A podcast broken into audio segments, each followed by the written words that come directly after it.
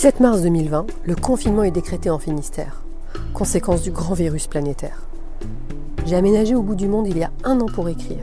Ce printemps, si singulier, est l'occasion de me souvenir. Né sous le signe du confinement il y a 53 ans, j'ai rassemblé 60 anecdotes confinées, tantôt romantiques, tantôt volcaniques, aventureuses et malicieuses. Un podcast inédit. Balade confinée. Bonne écoute.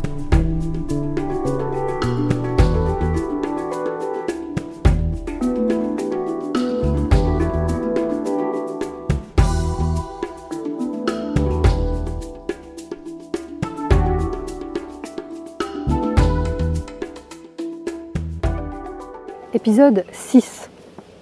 Confiné au golf. Ça y est, j'ai commencé à travailler à Promo Golf et très vite, il n'est plus question de secrétaire ou de n'importe quel autre titre. On organise tous des tournois de golf, on prend en charge notre propre secrétariat, nos propres relations publiques, notre périmètre. La hiérarchie, l'organisation, les procédures ou les process, ce n'est pas cela qui crée la valeur.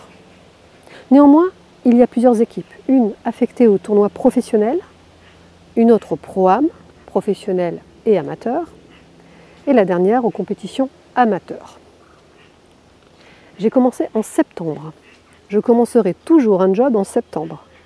De même que j'écrirai tous mes romans à Pâques. Avec Guillaume E, je pars organiser ce qui sera ma première compète. Guillaume et moi faisons partie de l'équipe de Jean-Louis S, celle des tournois amateurs au niveau national.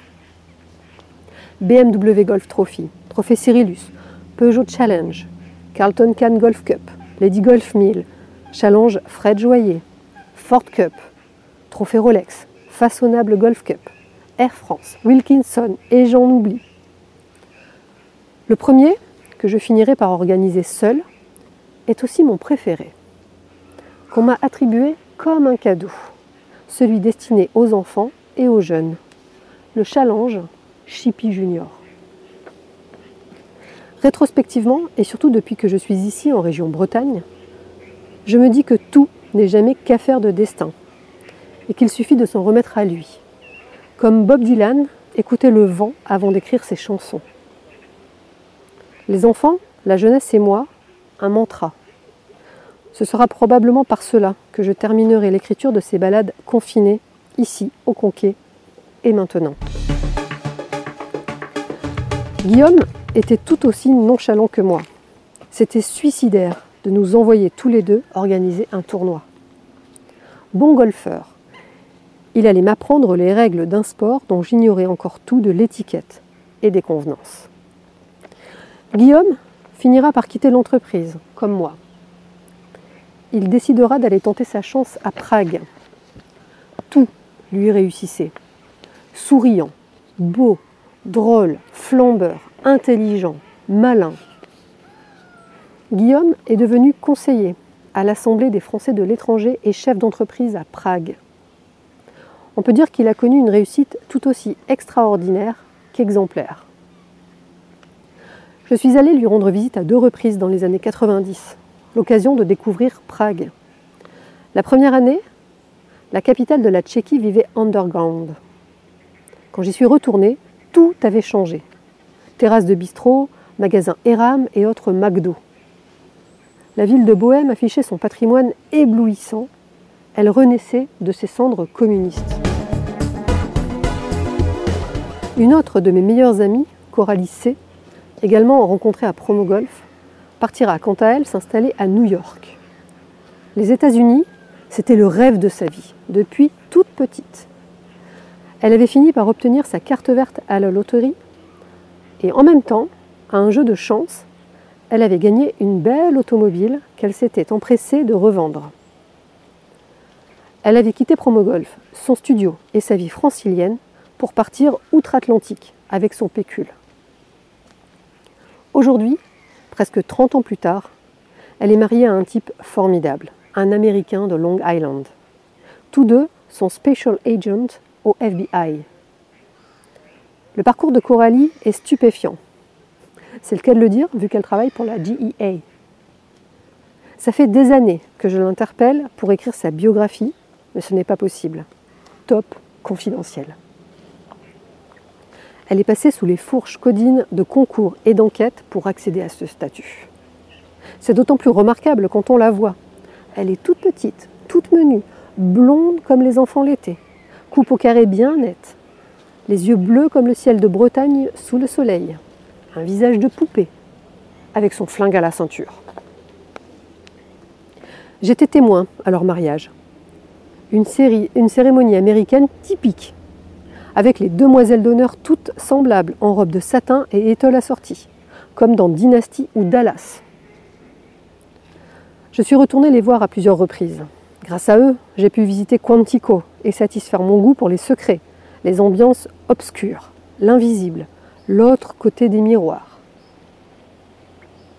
Ce que le grand public ignore et qui me fascine depuis que mon père travaille comme ingénieur dans les sous-marins, sous le sceau top confidentiel, habilité secret défense. Je me rappelle ces dossiers rouges dans sa mallette entr'ouverte, qui constituaient une trame romanesque qui ne m'a jamais plus quitté. Seul Jean-Louis est resté à Promogolf, qu'il dirige aujourd'hui, devenu la société de référence du monde du golf amateur en France. Quoi qu'il en soit, avec Guillaume, nous arrivons au golf. Nous sommes partis en camionnette, le combi que je conduis pour la première fois, 100 heures. Nous préparons le parcours, vérifions les greens, les roughs, les putting areas, installons les banderoles, les fanions, les leaderboards, vérifions les cadeaux pour la remise de prix et le matériel, carte de score, tease, cadeau de départ, affiche, nos tenues, le cocktail avec le traiteur. Et malheur, nous avons oublié les montres et les parures de la vitrine Fred Joyer que nous devons installer dans le club house. Le plus important, en d'autres termes, le contrat repose sur cette visibilité. C'est bien notre chance. Comme si cela ne suffisait pas, ce tournoi est le premier et sera l'unique à l'occasion duquel M. Fred Joyer en personne décidera de se rendre. Visite au débeauté. Fière allure, canne sculptée en main, costume racé, soigné, de l'allant, de la verve. Vigilant et vétilleux, il furette, l'œil vif, alerte. Il nous demande où se trouve la vitrine avec ses bijoux de joaillerie. On a oublié les bijoux, on n'a pas installé la vitrine, lui répond Guillaume, qui enchaîne face à son air déconcerté. Oh, ça va, monsieur, il n'y a pas mort d'homme non plus, c'est la première fois. Autant dire qu'il prendra la situation avec élégance, humour et discrétion sur place. Il ne manquera pas de téléphoner à l'agence dans la foulée et d'adresser un courrier accablant. Cependant, nous avions le sens du devoir et de la mission, Guillaume et moi. Comme tous à l'agence. C'est ce qui faisait notre force. Force 10, si je peux oser cette plaisanterie, rapport au joaillier. Nous avions ressenti quelques remords. Aussi, à l'heure où il est encore possible d'acheter un billet de train, Guillaume avait décidé de rentrer à Paris, récupérer les coffrets du joaillier. Nous avions convenu d'un plan. J'avais appelé mon père, à qui j'avais donné les codes d'accès de l'agence et des coffres blindés. Il avait accepté de prendre le train depuis Paris pour retrouver Guillaume à mi-chemin il y avait eu remise des bijoux sur un quai de gare entre les deux hommes, échange de gangsters sous le halo d'un lampadaire qui grésille. Même Simenon n'y aurait pas pensé. Combien valait ce butin qui pour nous ne signifiait rien? Le lendemain, la vitrine avait trouvé sa place, éclatante comme un camion volé. Mais M. Fred Joaillier nous ne le reverrions pas. Pour nous, ce serait sans conséquence, et cela n'arriverait plus jamais à personne à l'agence. Je m'aperçois que cela fait deux épisodes que j'évoque ce sponsor, Fred Joaillier. Fred Joaillier Ce sont mes débuts dans le métier. Grâce à lui, j'ai appris l'exigence, le respect, la confiance et surtout à faire mon métier de manière passionnée, responsable et engagée. C'est peut-être ça la clé.